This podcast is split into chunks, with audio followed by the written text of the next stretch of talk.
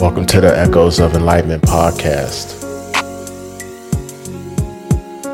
We'll be talking about spiritual awakenings, life lessons, and overall self-development. Today on this episode, we'll be talking about our spiritual teams, aka our guardian angels.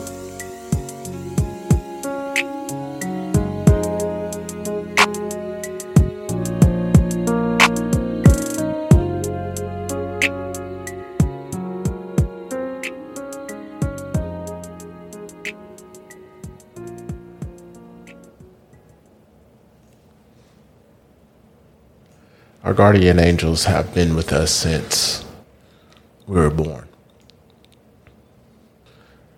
It's never really talked about until something supernatural happens or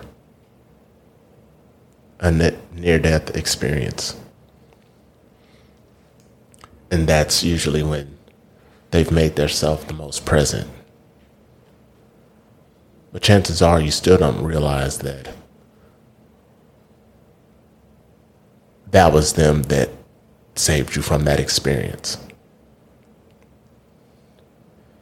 But the truth is, your guardian angels are with you all day, every day. That's their one job that they have. Their one mission is to stick by your side. But that's not taught anywhere, really. It's mentioned, but there's really not a bunch of, depth behind it to help you understand. Your guardian angels are always giving you subtle tips on what to do throughout your life. Some of the hunches you get, like your intuition, the gut feelings that you have. That's your spiritual. That's your guardian angels. They always have your best interest. You got to realize that they're your biggest fans. You're the only one that they protect, guard, and lead to your purpose. But if you don't realize that they're there to serve you and help you, you acknowledge a lot of their attempts to guide you the right way. But after you have your awakening, you tap in to the spiritual world a little more than you have been. You're not only looking through validation from the outside, but you're getting validation from the inside.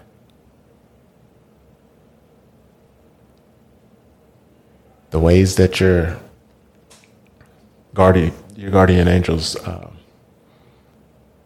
indicate that they're there is through the synchronicities that I was talking about in the past episode. Whenever there's a synchronicity, actually stop and think, why is this happening? What could this mean? How is this connected to something else? It doesn't take all your time, but it does take a little more time than just writing off the situation as, oh, that was weird, and then moving on. Your guardian angels will always tap you on the shoulder, showing you signs one way or another all the time. All the time. We just don't notice most of the time. But once you tap in and realize what's going on, you won't ever feel alone.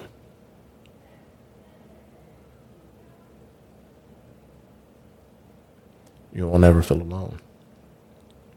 You will always feel like there's somebody that has your back. And that's the truth. That's exactly how it is.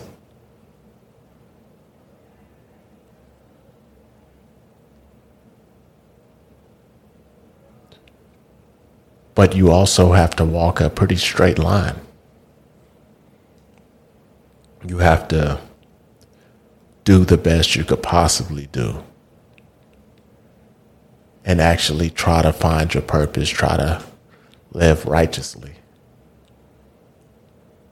That's how they tap in. That's the best way they can actually send you synchronicities and different messages different ways, is when you're on the right track. If you're on the wrong track,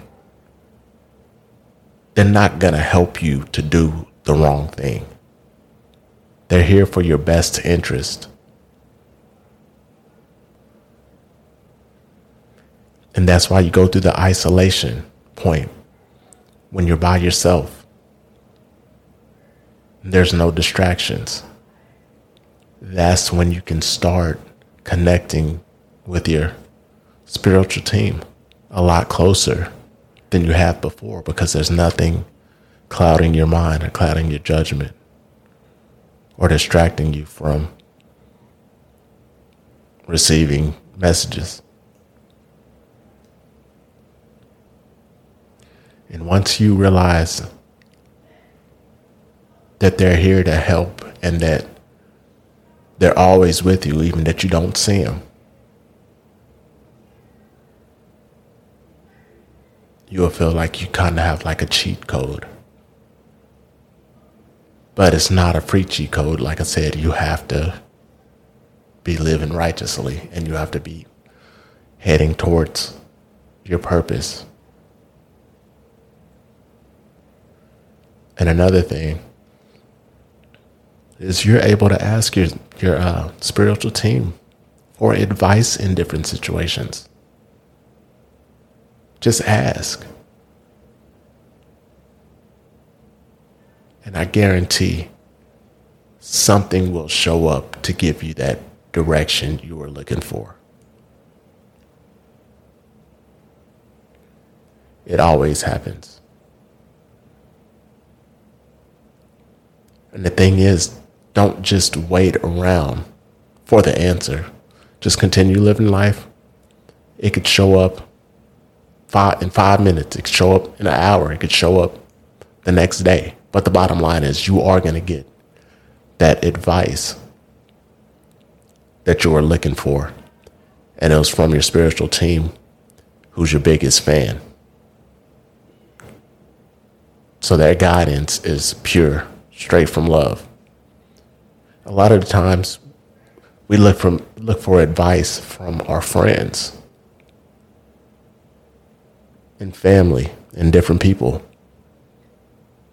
who says they have our best interest for us. But I know my guardian angels do. So if you're able to rely on yourself and your guardian angels more than relying on friends, family, and acquaintances, you would definitely go a lot farther in life. And you will also stick to the path that you're divinely guided on to be able to find your purpose and fulfill your purpose. So I'm going to end this message here.